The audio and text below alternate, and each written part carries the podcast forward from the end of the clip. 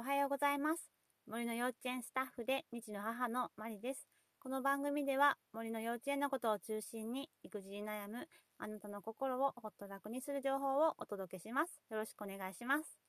え今日は虫についてのお話です。えー、虫、私苦手なんですよね。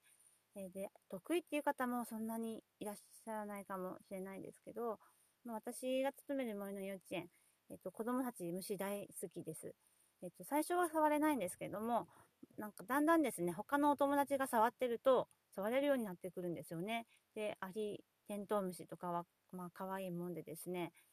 なんだろう、あの、コオロギとか、ちょっとゴキブリに似てるじゃないですか。私、すごくゾワゾワってくるんだけど、子供たちは喜んで捕まえています。で、まあ、その、なんか苦手だけれども子供たちに対して気をつけていること、それが一つだけあるので、今回それを紹介したいと思います。それはですね、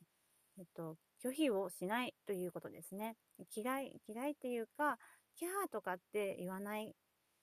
やめてとかですね、いやーとかは言うとですね、まああの、ご、ろくさいになったらですね、まあそんなではないかもしれないけど、いっさい、にさい、さんさいとか小さいうちにですね、お母さんがそれを拒否、拒否反応をしてしまうと、あの、やっぱりお母さんが子供に与える影響ってすごく大きいんですよ。一番近い存在、存在じゃないですか。だからですね、その子もなんか虫って嫌な存在なんだなっていうふうに、先入観を植え付けてしまいかねないのでですね、ここを私はあの気をつけています。で、大きくなったらいいのかなというとですね、えっと、それはですね、また別の問題があってですね、面白がるんですよね。なんかこう、遊ばれるというかですね、キャーっていうのが面白いからわざと持ってくるっていう、だからいいことないので、まあ、やめた方がいいかなと思って、私はそこは言わない方ようにしています。で、苦手だけれども、あのー、まあ、えっと、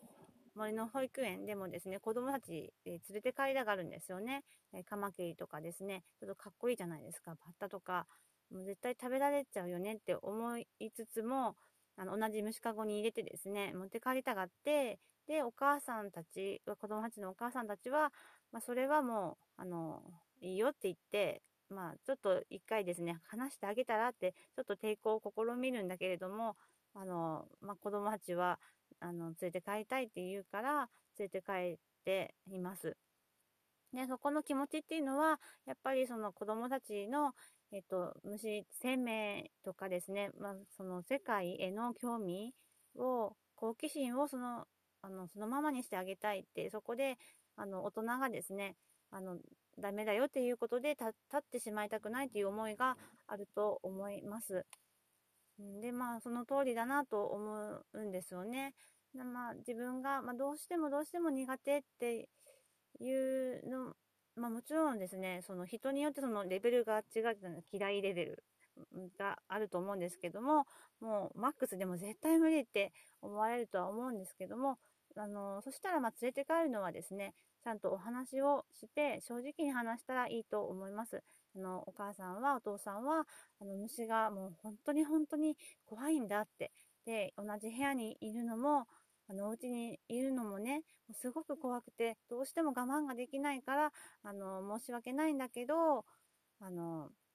連れて、連れて帰るのはやめてもらえるっていう風にお話を、あの、したらいいんじゃないかなと思います。で、その、まあ、一人一人違うんだっていうことを知るのも、あの、子供たちには勉強です。で、あの、そこ、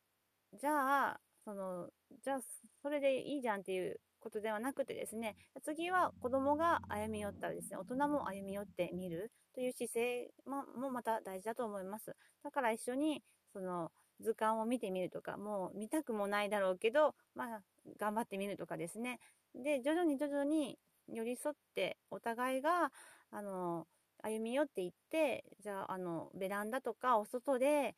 虫かごは不安だから、じゃあペットボトルでに入れてならいいよとか、まあなんかその、お父さんが平気だったら、じゃあお父さんと、